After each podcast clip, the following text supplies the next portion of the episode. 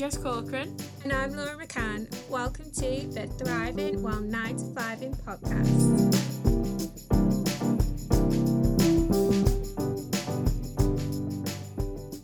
Hi everyone, welcome to episode 3 of the podcast. Thank you so much to everyone who's still tuning in. We've had loads of great feedback. It's been really interesting to hear everyone's thoughts and opinions, so please keep that coming. So Laura, kick us off for the week. What is your low and high been? So I think my low of this week is that, I think I'm quite a sensitive person to other people's not necessarily just other people's feelings, but like if there's bad stuff going on, I feel it. I don't know if that is fully empathetic or whatever like terminology you want to use around it, but I think for me, I do just feel quite like sensitive to it. And this week I've just been really feeling that heaviness of just people not getting on. And I think it is one of those where I try and be quite good with how much news I actually consume, and also like the kinds of media that I'm consuming and stuff like that, just purely for my own mental health. Like I don't ever want to be ignorant of what's going on in the world, but it's miserable sometimes, well, a lot of the time. I am quite good about it, but I think just the past couple of weeks, it's just starting to feel really heavy in terms of, do you know what? People really are getting more and more polarised, I feel, and it's just, it's one of those where you're like, I want to go save the world, but I can't. And it's just been, that's been quite a brain tough one for me this week. But to be honest with you, like the way that I cope with that is actually my high of the week. So when I get really like down and out about stuff, and I do just feel like I want to change the world, but I can't. I love going for like a walk or a cycle or something. I love doing that anyway, but like that's my proper I'm the same. Self-care kind of, when I need to look after myself, what do I do? And I just go out in nature or I sit in a bath for an hour, like or both, preferably. So my high this week was I bought a bike a couple of weeks ago, I think I mentioned, and I've been going out on the roads, just going out for a cycle, and I've not really done that much before, because usually like I was close enough to a park that I'd just go in the park or something like that. And I am near greenery here, but it's a little bit further away, so I'd have to cycle to those bits, and on Sunday this week, I tackled a big, massive hill. Amazing. And when I say a big, massive hill, it was like there was ice rain going in my eye. Oh, I was like, I'm going to die. It's not going to be okay. And like my brakes were screeching, but I didn't really care because I was crying. Like, and then I did a roundabout, and not just like come off at the first exit, stick with the car. I went to the third exit. I had to go all the way around, even though there were other vehicles that are bigger than me, because this is something that I get when I'm on a bike. It's like small engine syndrome. I don't have an engine, and there's big things to do right next to me. But we tackled it and we got through it. Yeah. And I'm really proud of myself. Well done. And as we also said on the last episode, I can't even ride a bike, Laura. So, I tip my hat to you. Congratulations. Well done. Thanks, mate. Can I also just really applaud you as well for your smooth transition there from low to high? It was seamless, darling. Seamless. Balance. Every single time you think it's shit, there will be something good involved too. Yes, you've definitely got to find it at times like this, haven't you? 100%. And it's not about that toxic positivity either. Like, everything's subject, good, we have to ignore the bad. It's like, no. There's just always both going on. The world is grey. Enjoy. Yeah, exactly. And I've witnessed a lot, especially this time round, is that people are struggling with their situation and then they say, but someone else has got it worse off than me, and then they move on. But it's like, no, you are allowed to feel them feelings. Someone is always going to have worse off. Someone's always going to have it better off. But if you deny your feelings, you're not, that's not healthy. You need to allow yourself to feel a bit rubbish, and then you can move on. But you're allowed to feel bad about whatever your situation is. Yeah, it's not a competition, but don't lose perspective. That's it. That's all. That's it. 2 lines. Done. Mic that's drop. An Instagram quote there. Sorted. Moving on from my high and low this week. How's yours been, mate? So my week's been, it's all right. Like I feel like I'm flatlining, if you know what I mean. Like it is what it is. This is life. So Milo, really, do you know what? Like, I just miss things. Like, I really miss things in a way that I didn't miss before. Like, as in, I just want to go to a coffee shop. The last time I sat in a coffee shop was the 14th of March last year. And I just really want to go to a coffee shop, or I want to get my nails done, or even, so we love going to a forest, which is about 40 minutes away from us. And obviously we're supposed to stay local, so we'd have to drive there. So we're not even going there at the minute. And like you say about nature and fresh air and all that, that's like one of my happy places. And we're going on the same walk all the time. And, you know, I really just want to go to a hotel, right? And you know when breakfast is like between like 7 and 9, so you know you've got to get up early and you're tired, but you drag yourself out of bed, you throw like leggings and a top on, you haven't brushed your teeth, and you go downstairs and you, like, you walk through like the lobby and the coffee, the smell of, I can like smell it now, the coffee like wafts in, and like you get all the bakery goods, and then you go back to the room, and then like the air conditioning's on, the room's dead cold, and I just I miss that. Yeah. I'm really missing that in a way I've not missed things previously. But I'll turn it to a positive, like you said. My positive, right, and this is I feel like it's quite a big one, is that like I actually feel really chill about like life and the future at the moment, which is really good. Because I feel like last time we had the podcast like 2 weeks ago, I was saying to you, Laura, like, I don't know what my purpose is, and then we had like a private call after the podcast call. Well, we stayed on the phone and I was like quizzing you for hours, and I think I've just like I've come to the conclusion that I've basically been having a quarter-life crisis since I was 20. Like, I've spent the past 5 years, like, what's going on? What am I doing in my life? Like, literally like that all the time. And I don't know whether it's just a part of getting older, because I don't feel like this could have happened at any other point. I do feel like I've naturally come to this point in my life. Yeah. But I'm like, do you know what? I'm only 25.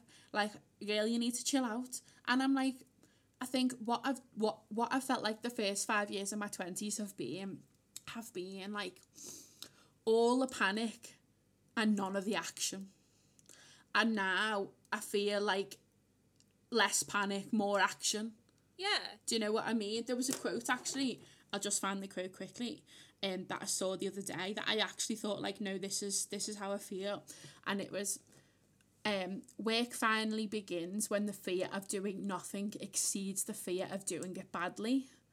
That's how I feel, isn't it? Yeah, that's like, really bang on. I've just got to get on with stuff, so I'm trying to do more of like me Inspire project stuff, which if anyone doesn't know is like a website that I run for trying to empower women in their careers, that type of thing. But I'm just sort of like, I've got my whole life to figure this world out, and I have honestly never felt like that before. I feel like I've always been in a rush and a place to get to the next thing, do the next thing. And I mean this in a work sense, not probably in a personal sense. Because I know people think, oh, she got married when she was 23. Oh, like, that's not included. That's not related. But, like, I've always been striving for the next thing. What's, like, life gonna look, you know? But I'm just chill. I've really took a chill pill, and honestly, I feel like I'm floating, and I'm doing the stuff that I want to do, but I'm not letting it get me down. And I'm just like, I don't know what's given me that. Maybe it was our call last week and the 2 weeks that I've had since to reflect, but I'm feeling good. I'm feeling good. I'm so happy for you. And I'm so proud of you that you've like got to that place, because it is the place. And I think like a lot of it is to do with, you know, like mental health massively plays into it, anxiety, all that kind of stuff. When as well, you know, up until about 23, everybody does things on a school year, if you think about it, because a lot of people will go from school at 4 right up until you're hitting 21 and that sort of thing, where people start graduating uni. And you deviated from that a bit. I definitely went through the same thing, and I sat there at 24 and I was like, My years since I was born, pretty much, because I went to nursery when I was 7 months old, because my mum and dad were full-time teachers. Oh, so I was 6 months, girl, but yeah, I'm only joking. But my mum and dad loved me for a whole month longer than yours did. But you win. But, like, it is that thing of, you know, my life would start in September every year. Yeah, exactly. For nearly a quarter of a century. And then you just suddenly sat there and it can be overwhelming, and because like there is so much going on, there is too much going on. Oh my goodness, what do I do? How do I do it? Who the fuck am I? Yeah, exactly. And actually what you kind of, you do need to do that thing of just go, do you know what? What is there to be afraid of? Yeah. Like the worst thing that's ever going to happen to you in the world is that you die, and you're going to do that anyway. Exactly. And I think the worst thing that you're going to do is not do anything at all and let the fear stop you from doing it, because otherwise all you're going to do is look back and think, why didn't I do it? And sometimes I think, and I don't mean this in an offensive way, but there are people out there maybe doing in the career that you want to be in or the thing that you want to be doing. And you know what? They might be less talented than you. You might have so many more qualifications and so much more experience, but you know what? They've got less fear. And that's why they're out there doing the thing that they're doing, and that's why you're not. Because of that fear. And as well, I think it's all to do with like timing of life and stuff too, because absolutely there are moments where I look back and hindsight is 2020, and you cringe so hard and you go, oh my goodness, why did I do it like that back then? And like that then gives you fear for the future, because you know what you're capable of in an embarrassing way or whatever. And it's like, no, but I did my best at the time. Exactly. This is a new time. If this wasn't a new time, I wouldn't have grown as a person. And what is the point of me doing anything if I'm not going to develop? Exactly. Or could we just stay stunted forever then? Yeah, exactly. Which is pointless. Okay, so on a joint thing, and this goes back to our initial quote that we had in the first episode, we are going to get out of our own way. Yeah. And rule the world. This year, since we did this, I am getting out my own way. I am doing it. And it, you know what? It's bloody brilliant. And I don't know, Laura, whether I would have done that without us having these conversations. So we're only episode 3, but like it's been the biggest change to my year. So, you know, thanks everyone for listening. But this is basically just like a personal pep talk between me and Laura. So. It doesn't matter if you listen. Board, but like we're here to encourage each other, so either like, get involved or we're still gonna go. Yeah, basically. No one will be listening, but we'll be here. And yeah, honestly, it's making a difference to my life in a real, genuine way. And I can't thank you enough, Laura, for agreeing to do the podcast with me. Cheesy. I hate being sincere. Sorry. But no, I feel exactly the same way. Like, and as well, hearing from other people that they're like, oh yeah, it makes sense. It sounds like you're just having a chat with us. Like, yeah, we are achieving what we set out to with this. Yeah. And it's just so nice to feel that sense of community and that sense of genuine friendship and support when we are not allowed to see each other and the world is, you know, falling apart a little bit. So we're putting it back together, aren't we, Laura? We're putting it back together. Obviously. Do you know what we're not putting back together, Jess? Go on. We're sticking some stuff in the shredder. Whey! Look at that! Look at that! Straight in! Why do I sound like, what is it called? Like a football commentator? And Laura shoots the goal! She scores! Back in the net! So go on, what are you sticking in the shredder this week? What do you want to shred out of the workplace? So what I want to shred out is actually quite a bit of more of a serious topic now.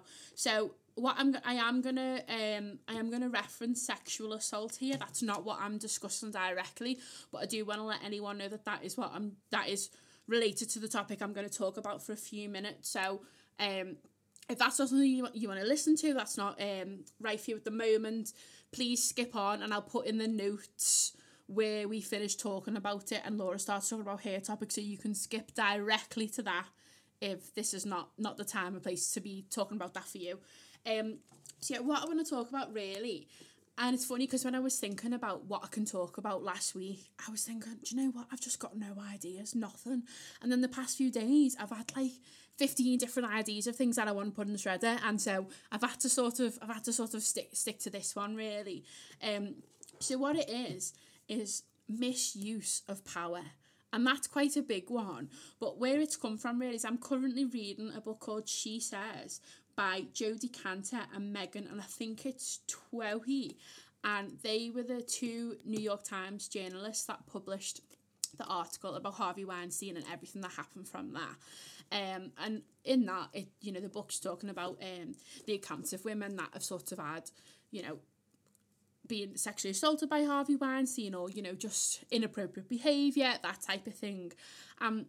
Reading it, what it made me realise was there's been a few occasions in my career to date where there've been certain people that have misused their power, and I don't mean it in the sexual assault way that Harvey Weinstein's talked about, not to that seriousness, but, you know, back to what you were just saying about you know education as kids.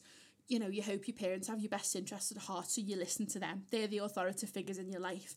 You go to school, you're told to listen to your teachers. Your teachers hopefully have your best interests at heart, so you do what your teachers tell you to do.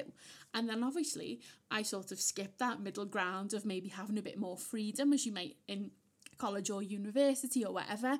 And then I moved straight into the workplace. And when you've only ever been told to trust the figures in your life that are authoritative, why would you feel comfortable speaking up in a workplace situation, even if your gut tells you that something doesn't feel right, because you're just told to follow the authoritative figure and what they do is right, because if that's what your parents do and that's what your teachers do, yeah, why would people in the workplace be any different? So I've been thinking a lot about that, and there's definitely occasions where people have misuse their power for their own benefit or gain in some way in the workplace, and it's a massive issue. And I can't just say, oh, let's put her in the shredder and it'll go away, because obviously it doesn't. But it's made me realise and reflect now that there's definitely been situations that I felt uncomfortable in, yeah, and I knew that they weren't right, but I felt compromised to do that. And there's a line in the book, I've not got it highlighted, so I can't quote directly, but basically the women that worked for Harvey Weinstein, they were doing what they felt they needed to do to stay in that job, to keep that position. That was what they wanted, and they had to stay silent for that, because they didn't know that they could speak out, or didn't feel that they were able to speak out. So obviously this is quite a serious topic, and I'm not trying to trivialise it in any way by putting it in the shredder, but I just think maybe it's more one for this week to be aware of, and to consider, you know, you can speak up and to question authority. If you feel something in your gut isn't right, even if it's the tiniest thing, I think it's about integrity, yeah, isn't it? I've had situations where people have asked me to say something in an email, or, you know, twist something or alter the truth slightly in order to get the right result. And I will not compromise my integrity in any way. Now, I mean, I wouldn't, because that is not who I am, and I won't go about in any workplace now being less than my authentic self in that respect. I won't compromise my morals. Good. But there's definitely times in the past where I felt I've had to some extent, because, well, people have made me think that there was any other way to do that, because the people in charge have willfully misused their power. Yeah. So a bit of a deep one there, but that's what I want to put in the shredder this week.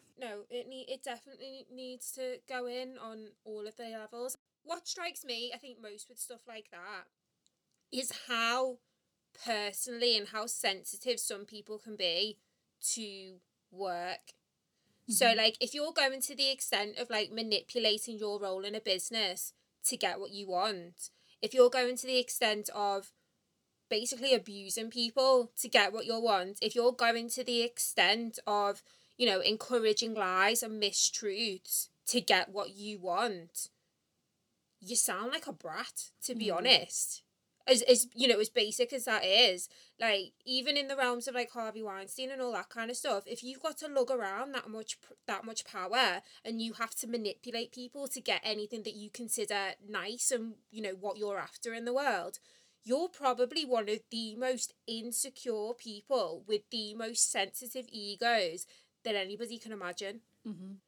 And I just think it's that whole thing of trying to get comfortable with recognising that. So just because they're the loudest person in the room, it doesn't mean they're the cleverest. No. It doesn't mean that they are actually the most secure. It doesn't mean that they are the most confident. In fact, it could probably mean the exact opposite of all three of those things, and that's why they're shouting. Like, I mean, I say this as somebody's probably listening to this and going, Laura, you're dead confident and you're loud, though. Like, I'm Scouse, all right? Yeah, me too. We don't know what their spells are. Like, this is just how we talk. But you know, it is that thing of, you know, was it Michelle Obama who was like, oh, I used to be really intimidated walking into a room of like loads of men and dignitaries and stuff, and then I got over it because you realise how many of them don't actually know what they're talking about. Yeah, they're not that clever, yeah, exactly. I mean, Donald Trump was a president. At what point did he make a whole sentence with all the syllables making sense in it? I don't think he did. No, exactly. And I've got well better speech delivery than Boris Johnson. So, I mean, most of the population probably had to. But yeah, exactly. So all these things, they don't mean much, really, do they? No, exactly, they don't. So yeah, no, I think that's a great thing to go in. I think it is definitely a thing of having respect for yourself and having security in yourself, and don't be terrified of the word no. Like, yeah. No is the complete sentence. Absolutely, if you want to justify it and explain it, or somebody says, I don't understand your mind, answer it, go for it, always have a reason behind it. But if you say no, that's okay. But on, just to do me public service announcement a little bit, anybody who has been in a situation, and whether it's gone as bad as Harvey Weinstein and his sexual assault and all those sorts of things, speaking very much from the heart on this one, if you're a victim, then you're a victim. And that's, it's not okay, but it's okay that that's not okay. Like, don't be sat here thinking, oh my goodness, you're telling me that I can go and say no, I should have done. Yeah. You did what you did in the moment when you were being hurt. That's it. It's on them, the bad stuff, on you. Absolutely not. It's just that thing of, as we chat through this and all those sorts of things, these things go on. Be aware of it. And just try and get yourself in your mindset of, I can own this situation and I can do my best in it, and come away from anything that you've done knowing that you've done that, and anything bad that has gone on, that's the result of the bad person. It's not you. Yeah, it's nothing to do with you, exactly. And we will put some information and links to relevant charities and useful places to seek help if anyone feels after this conversation they need to look into that. And if anyone wants to, you know, we're not therapists, we're not trained, but if anyone does want a chat, for whatever reason, you know, mine and Laura's DMs are open, so you are more than welcome to come and have a chat with us. But if you do need help, please reach out to a trained professional. There'll be links in the note section. So, yeah, Laura, I hope yours is maybe on a slightly lighter note. What I think needs to go in the shredder are those meetings that could have been an email. Like, people don't seem to understand this. Like, if they put a meeting in my diary and there isn't, like, a proper reasoning behind it, and the reason could literally be, it's easier to talk about this in person than it is whatever. That's fine. Like, okay, we'll agree that together and it's okay. But I've had it before where someone will put an email, like, put a meeting in and say, I'm going to tell you about ABC. And I read it and go, send me the PowerPoint. Yeah, mate. Like, tell me about ABC. I don't have a D, E, or an F to return with. So this is therefore a one-way conversation. A one-way conversation is a presentation. A presentation, if you don't want to do it face-to-face, because no, is an email that I will reply to and say, thanks for informing me. If my answer to your meeting is going to be, thanks for informing me, it's not a meeting. And I do think it's a respect of people's time thing, though. So going a little bit back to that, like, use of power or whatever, you know, I absolutely, if someone put a meeting in my diary when I first started my job, I'd be like, oh my goodness, I'll be there, I'll move whatever I was going to do, don't even worry about it, it's fine. Yeah. And people generally would have manners and be like, oh, is this interrupting you? Because, like, so in my job, I do a lot of research and a lot of learning and a lot of creating. So actually, having even a 5-minute call can be quite disruptive. Like, to me, to get my job done, I need, like, a good hour or a good couple of hours to just sit down and crack on. Yeah. And so many people would be really polite about it and just like, have you got a minute? And the invitation was there for me to say no. But I was like, oh no, I have to, because you've asked. Like, you've got to. No, it's fine. Whereas now, I'm like, oh, me and my boundaries, honestly, like... Go for it, girl. Good on you. No, good on you. Okay? Good. I don't want to talk to anyone. Good. Do you know what annoys me on that note, right? This is on the same train of thought, right? People that put meetings in a diary, right, and they don't put an agenda or any information, and you don't know who they are, and they put a meeting in with you, or you've met them, like, once, and I'm like, what do you want from me? Like, I, do you want me to come with any information? Like, give me the deets? Yeah. Like you're asking for the right reasons because you want to go and be helpful and have the right information with you, and just it's just setting expectations. Yeah. I think it's a thing as well, isn't it? Yeah. Like, just let us know what we're going to get out of this, and amazing, we can crack on. But if you're just like, oh, hey, let's see what happens. Yeah. No. Yeah. Like, do you know what? I will go with the flow most of the time. But between 9 till 5, Monday to Friday, I will not go with the flow. Yeah. I've got things to do. Exactly. We've only got so many hours on the day, and especially during, you know, especially now, like, people are juggling so many different priorities, work life, home life. And that time that we've got to actually do our job is precious. And the amount of times we're in meetings, that takes away from the job. So if you're putting a meeting in with me or Laura, you want to tell us what it's about, and it needs to be relevant. Is that right? Are we saying that? Great. That's what we're saying. But no offence to anyone that's ever put a meeting in with me with no agenda. So guys, it's all okay. I don't mind. I'll come anyway. Get out of your own way, Jess. Protect your time. I'm such a pushover, Laura. I'm such a pushover. I'm like the world's biggest people pleaser. Oh. Well, they're going in the shredder. Maybe we should get a shredder noise.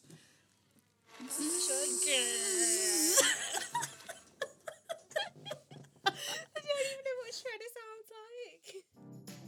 sounds like. Now we're going to move on to this week's article and kind of like topic that we want to cover.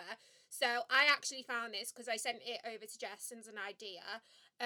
There's a couple of bits. So I saw an article on LinkedIn, and I also saw a tweet. And the tweet was actually a picture of a black woman who had her hair out in, like, cornrow braids. And she was at work. And the way she captioned it was something like, felt brave enough to wear my hair like this to work. And then somebody, quote, tweeted that and said, oh, my goodness, that you had to feel brave to wear your hair naturally.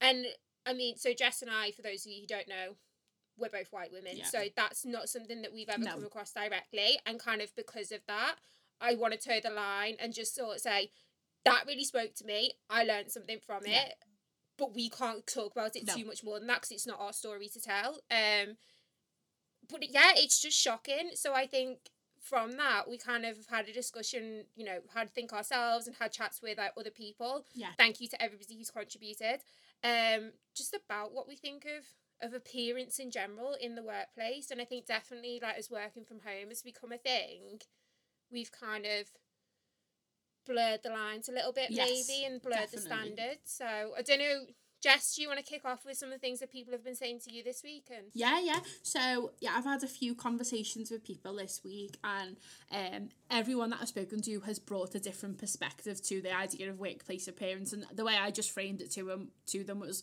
you know, when I say that phrase, appearance in the workplace, what comes to mind when you think of that? And one thing that was quite common that came up, actually, is... and, you know, I know we've got 11% of our audience is male. So one, I'm going to say, I wouldn't say, not that that would change what I was going to say. But one topic that came up in, you know, two people that I'd spoke to was basically there seemingly seems to be a workplace hazard of having boobs, right? So, okay. Yeah, so...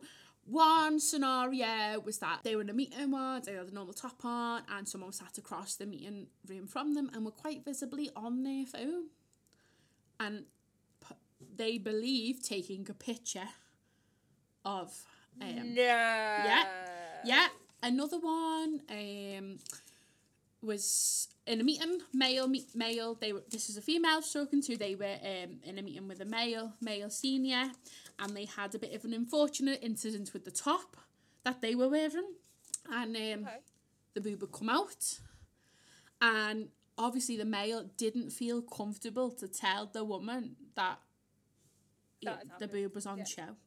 So again, that was another point raised of, like, that is just it's a fact of life. Why is that an issue? Why women's boobs seem to be such an issue to men to either be ogling or to not then not tell someone and sort of protect their privacy and you know, keep them comfortable type of thing. And yeah, to be fair, the amount of like nipples you see in the summer when men wear like coloured shirts. Exactly.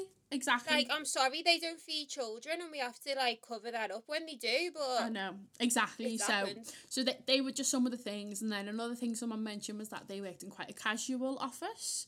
And then they got a change of role, and that role was then to be a PA, and everyone in the office was suddenly like, oh, you're going to start wearing skirts, you know, like, and heels, and, you know, all that, because they were a PA, and the assumption, obviously, a woman being a PA, was that was how she had to dress, even though the dress code in the workplace was casual. So, again, that brought up the conversation between us, like, why does that still exist, that, you know, that expectation, that's what you should be wearing, that type of thing. So, They were some of the thoughts of the people that I've spoken to, so I'll tell you how I personally feel in a minute, but what have people been saying to you? So, yeah, mine was quite interesting. A lot of people kind of went straight down the route of, and I'm going to actually quote specifically what someone said to me, just because she put it in a very her way, and it was absolutely bang on. And she went, my tattoos, brackets, even the shit ones. Do not, she's got some crackers, do not impact my ability to do my job, so why should they matter to others? Mm-hmm. And I think that was a lot of what came across with most people that I spoke to. Mm-hmm. Like another person I was talking to, we were saying about, obviously if you went and got a tattoo, you know, tattoos like free speech, you're entitled to it and you can have it, but you've got to understand there might be repercussions to it. So if, for example, you went and got like UK's #1 nonce tattooed on your forehead, you're prob's not going to get a job in a school, and you shouldn't get a job in a school, should you? Like, no. Or within 100 miles of a school. That's fine. But it's that kind of thing of like, and you know, most of us and most others were saying we should really be looking at like we're individual people. Mm-hmm. So why would you hide your individuality? Like, it really boils down to, if you're getting your job done, you're not offending anybody in the way that you're appearing, then so be it. That's it. But then it was interesting because I spoke to another of my friends, and her background is in like frontline work. Mm-hmm. And I actually related to what she was saying based on my experiences when I was a special constable. And it is that thing of, so if you're a police officer, and I'm sure it wouldn't be too dissimilar for like nurses or something like that, you are quite often dealing with people in emergency situations.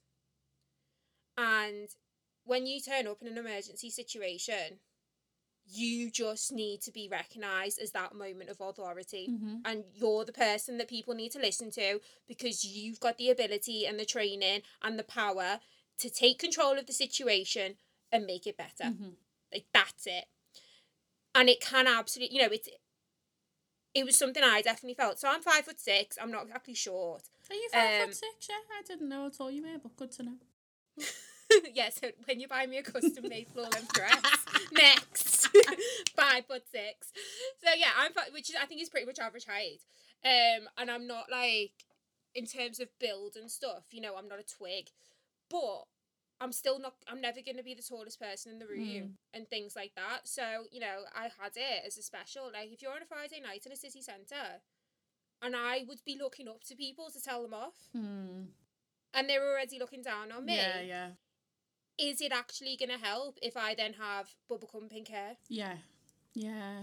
Yeah. And it's that sort of, because it is that thing of, you know, we're individuals. And I think me personally, I'm like, I kind of want us to overcome the whole idea of being a professional and what a professional means. Because do you know what you are? You're a person and you're doing a job. Yeah. As long as you're doing it well, you're not being a dick. Fine. Exactly. But I completely do see that side of, you know, for example, if a parent had a fall, or like a grandparent or something had a fall, you ring an ambulance and somebody turns up and they've got their eyeballs tattooed and they've got piercings all over. Like, it is just, it's in that moment of fear where every single piece of rationale goes out the window, and you just want to see that person who's going to make it better. And that doesn't mean you should look like a Care Bear. So yeah, I think that's my kind of balance on it, is like being in the office, I quite enjoy dressing for my environment, is what it is. I quite like putting a skirt on, and I don't mind wearing heels and stuff like that. And but, well, to be fair, it's also a thing of, given my body shape, if I wore something that wasn't relatively fitted, I'd just walk around looking like an oblong. Yeah, like a sack of potatoes. Literally, like, it'd just go out so far, drop straight down, and it's like, I don't feel nice in that. If I don't feel nice, yeah, I'm not going to act right in it. Like, it's not about what other people say, no, it's how I feel. 100 billion, million % on that, definitely. Exactly. So, but then it's funny because I'm like that, and whereas as soon as I'm now working from home, it definitely is a thing of like, oh, well, in the office, that's how I like to dress. Mm. But in my own house, as much as I'm doing the same tasks, like, I mean, I put jeans on to go to the dentist at lunchtime, right? Because I thought, that's big, that Laura jeans. I put leggings straight on before I started work again, because you know what? I was not staying in jeans all afternoon. I don't know how we did that. And I know people joke, but I genuinely, this is being serious. Baffled. Why did we sit uncomfortable for years? Why? Also, I wear a sports bra every day. Good on you, girl. I'm the same as you, like you say about wearing a skirt. Like, I wear a shirt. That's how I feel like I'm working. That's it for me. And yeah, like, I still put a shirt on most days, because I don't feel like when I've got a hoodie on that I can concentrate on work. It's very strange, but I need to put that shirt on. And I wore this hoodie that I've gotten now today only because supposed to have no video calls this morning, and I was running at lunch, so I still got a shower, but I just put like scruff on and I thought I'll get changed after lunch after I've done my run. And then I had a surprise video call and I felt like a proper scruff because I had a hoodie on. But yeah, you are right, the lines have definitely blurred. I think for me, in terms of appearance, I think it's one of them, isn't it? Because whether you like it or not, like, you do get judged for it. You know, it's unconscious bias. We all make assumptions about people, and whether they are true or not, we still make them assumptions. And, you know, obviously we all need to get better at recognising our bias and, you know, all that type of thing, but that doesn't mean that we're going to stop doing it. We just have to be aware of it, because that's how we're trained to be. I think for me, really, I struggle with appearance in the workplace quite a lot, because I don't really know how to say this, but basically I'm very insecure about my weight, and particularly my stomach and my chin. It's something that I have always been insecure about. Like, always. I wrote a piece on it last year on my website, and I let my appearance in the workplace, again going back to get out your own way, I put that in my own way. I do it all the time. You know, I don't like being on video calls, as I've said before, because, like, I hate looking at my chin. I won't go on camera unless I've either got, like, you know, I feel like I look semi okay, or I know, like, I'm comfortable with the people, and, you know, the regular people I speak to, and they see me day in, day out. Mm-hmm. But when I was in the office, every meeting I would go into, and I've heard this from people who are bigger as well. So I would class myself as plus size. I'm a size 16. So I go, and every meeting I go into, like, my whole career, I have automatically looked around and assessed whether I am the biggest person in the room. I do it. I've always done it. Like, it's just...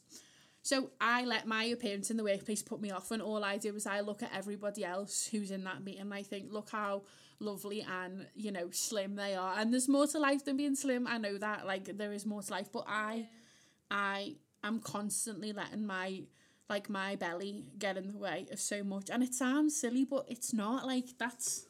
So, yeah. If it affects you, it affects you. Like, it's not a... You know, it's not about being silly or whatever. It's just... I personally find that a massive shame for you, because knowing you, I never once look at you and go, and that's what I, like, notice or anything about you. Like, I know. It's just what you see. It's... Do you know what's funny? Because I think this too.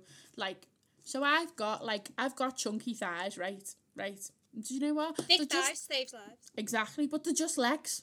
I'm not bothered. Yeah. I'm not bothered about them. But I've been given a complex with my stomach, and it's just something that I'm dealing with, and yet people I'm sure people would never look at me and go, Or, you know, sometimes if I'm like, if I've got like a side profile going on in a meeting, no one's looking at me and thinking, oh my gosh, look at her double chin. They're literally probably just thinking, oh, doesn't her hair look nice? Oh, I like that shirt that she's wearing. Or they're thinking about themselves. Do you know what I mean? There's that, and I know that. Like, I know that, but still, I let my own feelings about how I compare to other people's appearances in the workplace affect me. And, you know, talking about, like, dressing and feeling comfortable and, like, you feel better when you dress better. Like... Yeah. I think because I've got such deep, like, rooted issues to do with my weight and how I feel about myself, I've sort of, like, not dressed for myself, particularly these past few years, because, I don't know, I just feel like, because you don't feel comfortable in your body, you don't necessarily then want to wear bright colours and bright clothes, and I got into the habit of, like, in my current role, I pretty much wear, like, jeans and, like, a long shirt over the top, whereas, like, I love wearing, like, bright colours, nice dresses, like, big skirts and that type of thing, and I think I just got into the habit of, like, trying to hide my body, but, like, I've bought loads of new dresses, by the way, right? Yay! And, like, when we go, but this is what I was talking about earlier, where I feel like I'm just kind of, like, I'm becoming more chill, and I feel like I'm just, this sounds so cliche, but I feel like I'm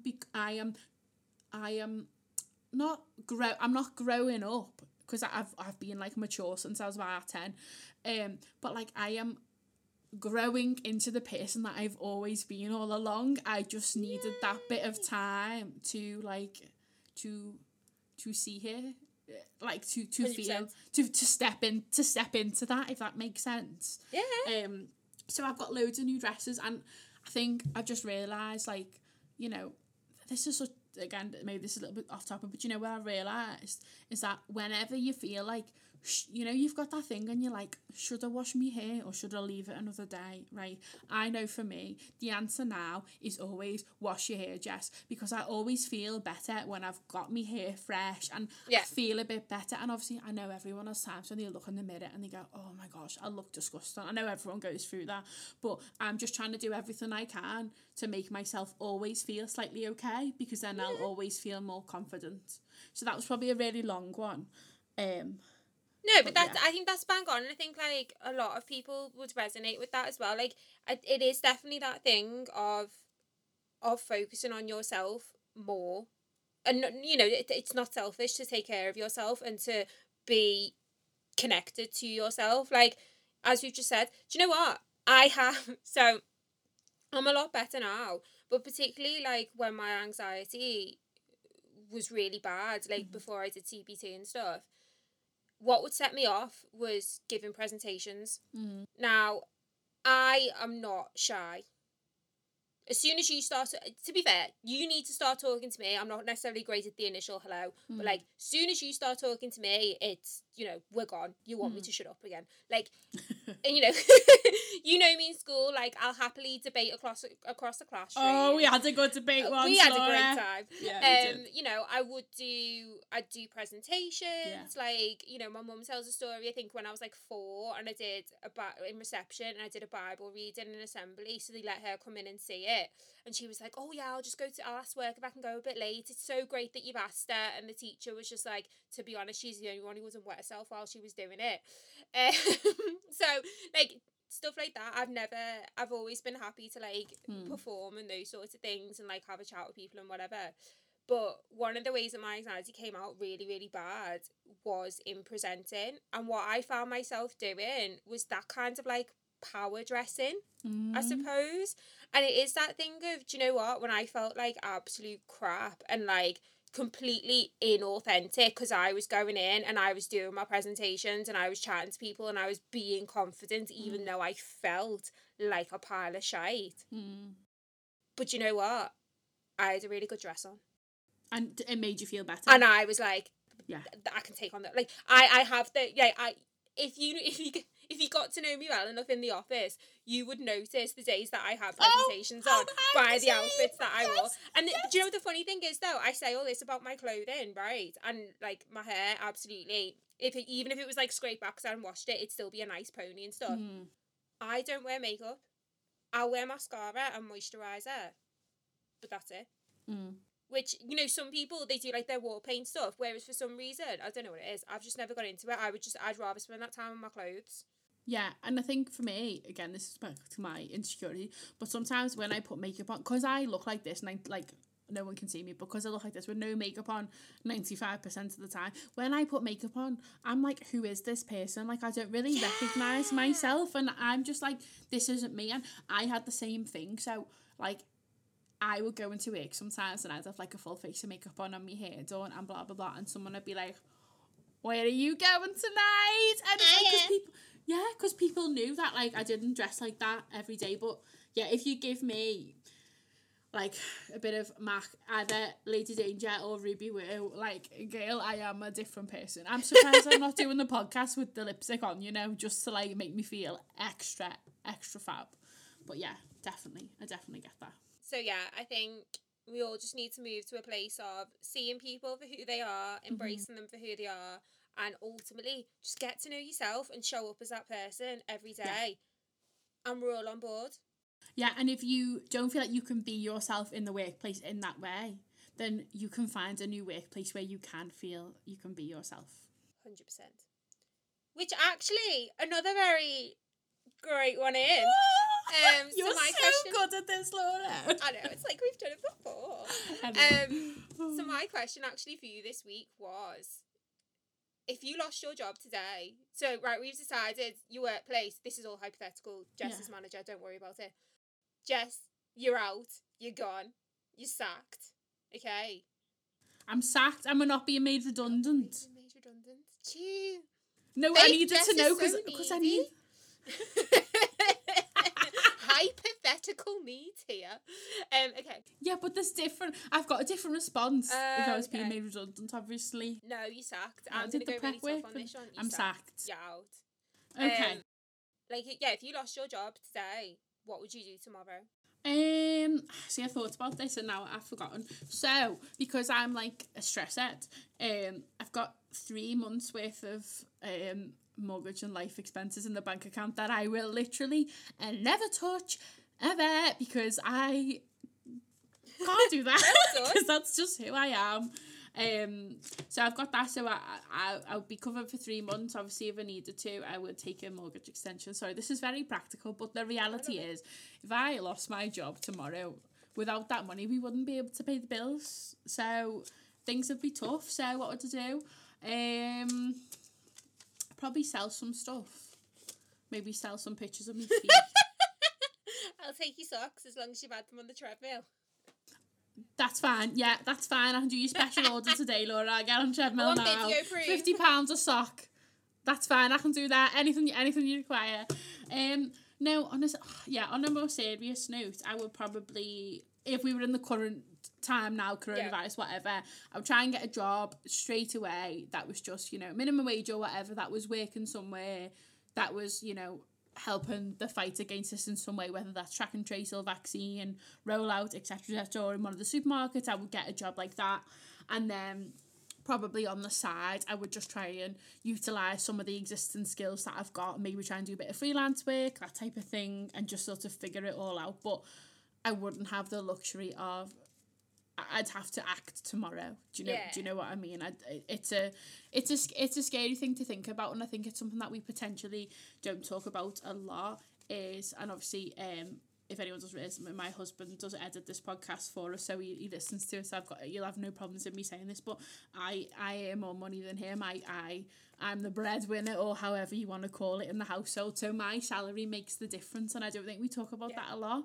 There's still so much, you know, women can go out and, you know, earn more money, blah, blah, blah. But I think there's still so much expectation of, like, that men still earn more money. And they probably do in some cases, but not in all. And I think, it goes into people who, you know, people who take maternity leave. Like, maternity pay is nothing. I've known so many friends who get barely any money, or they get it for the first few months and then they get nothing. And we don't talk about the fact enough about, like, women's pay in real terms.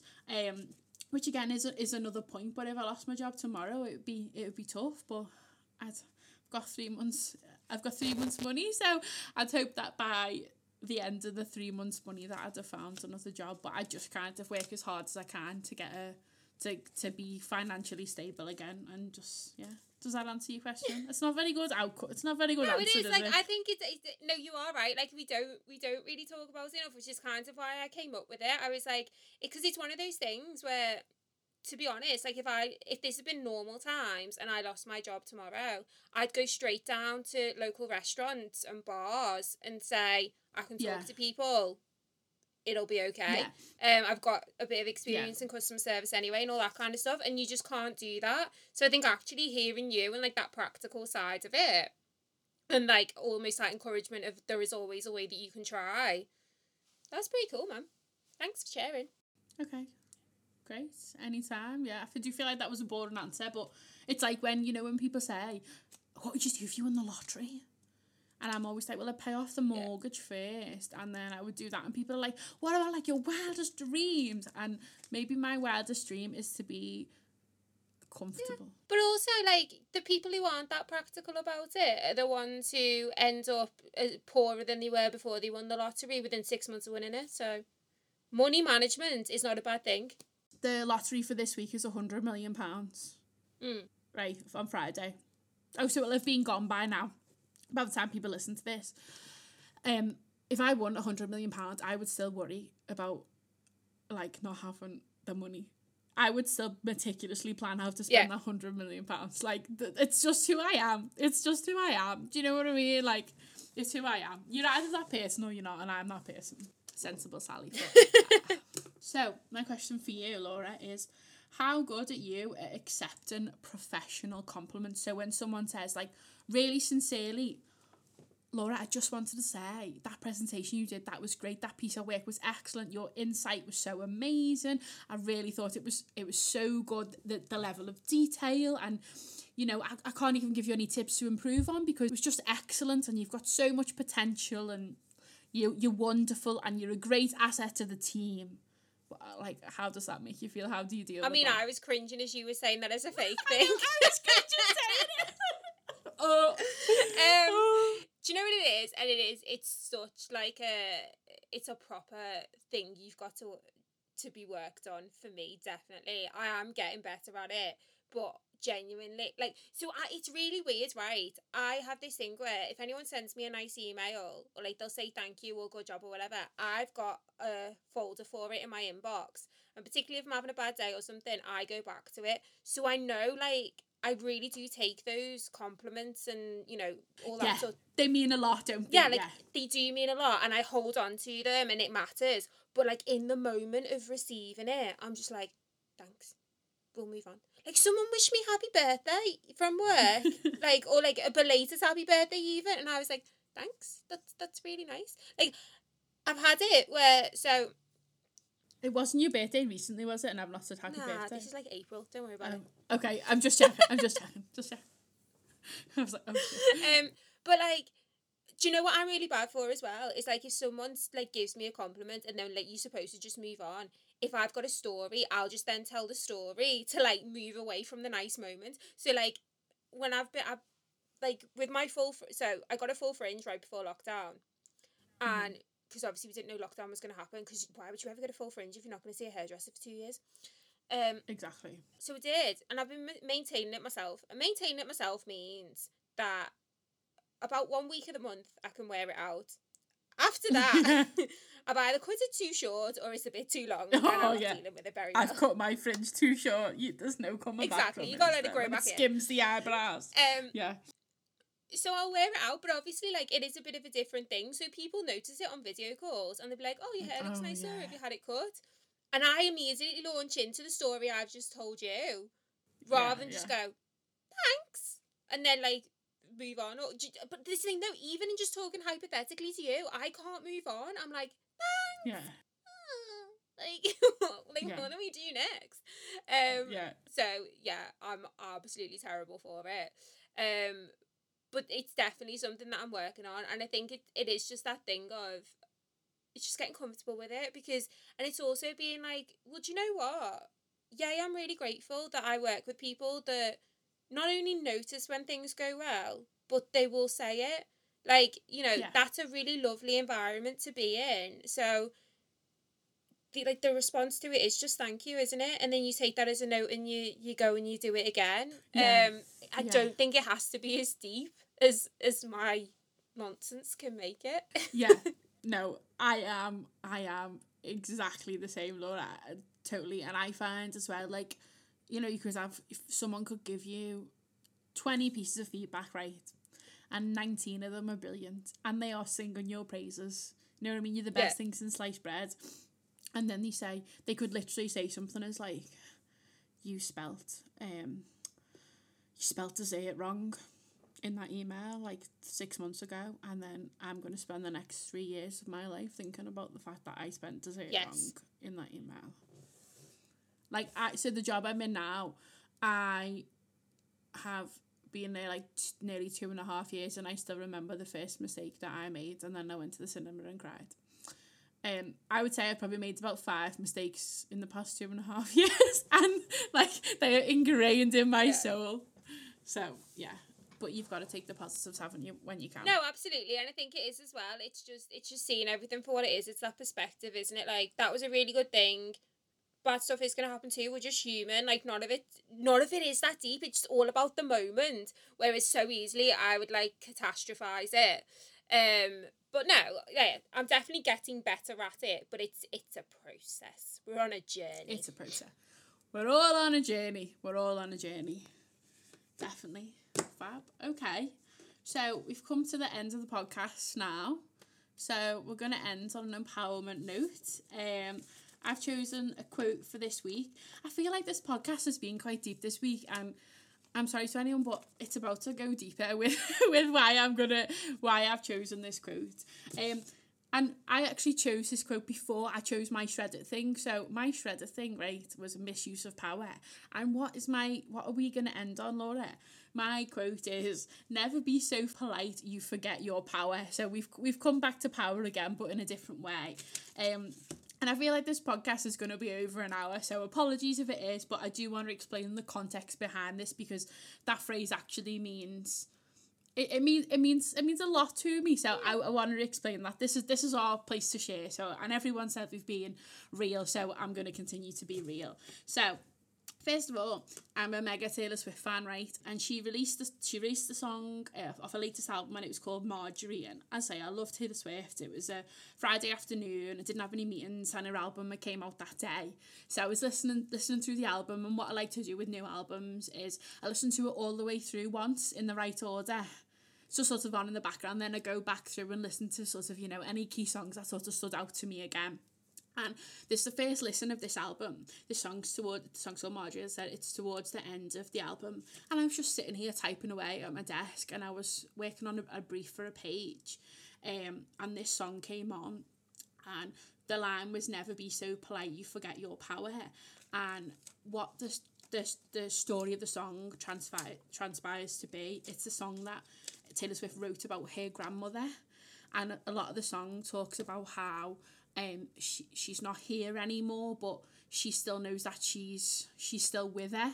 And you know, there's a line also that talks about how all them things that she wanted to do and her grandmother wanted to do and she's not being able to do, type of thing. So almost like, you know, Taylor Swift living them through her.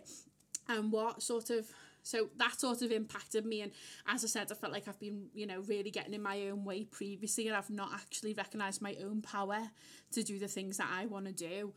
And I suppose an emotional connection for me, so my mum passed away when I was 4, and she was 33 when she died, and I'll be 26 this year.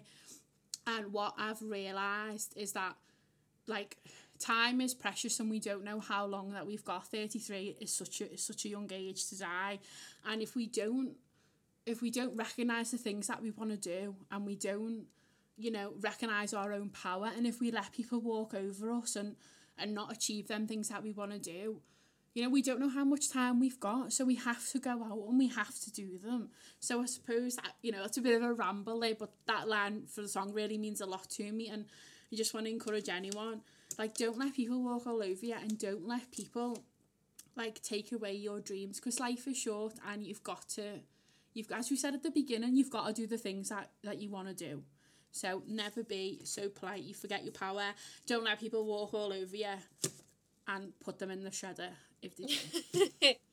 There you go. That, I think that is absolutely bang on. Because it is such a thing where you can think, oh, the fact that I'm, you know, letting this person do as they need to and basically use you a little bit, that's me being polite. Mm-hmm. But it's not, and it's not being fair on you either. Like, politeness isn't being a pushover.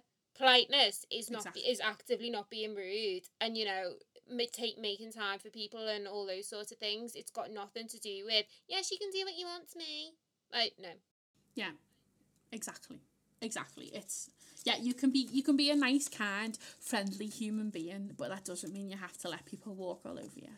Exactly. So, yeah, thank you all so much for listening to episode 3.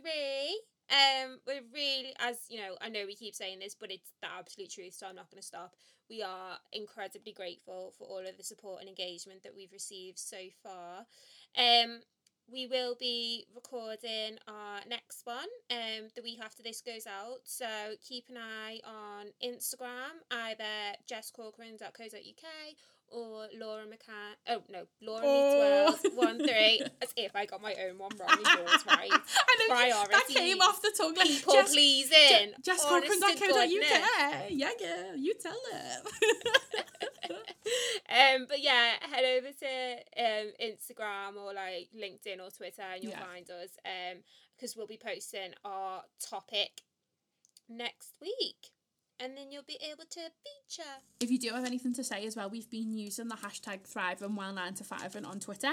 So if you do want to join in the conversation there as well, please feel free to get in touch. And as Laura said, like, if you've liked this podcast, please leave us a lovely review. I'm exhausted. That was like a blah, but it was good. Hope everyone enjoyed. Thanks. Bye. Bye. And thanks to Evan Digital for the production of this podcast.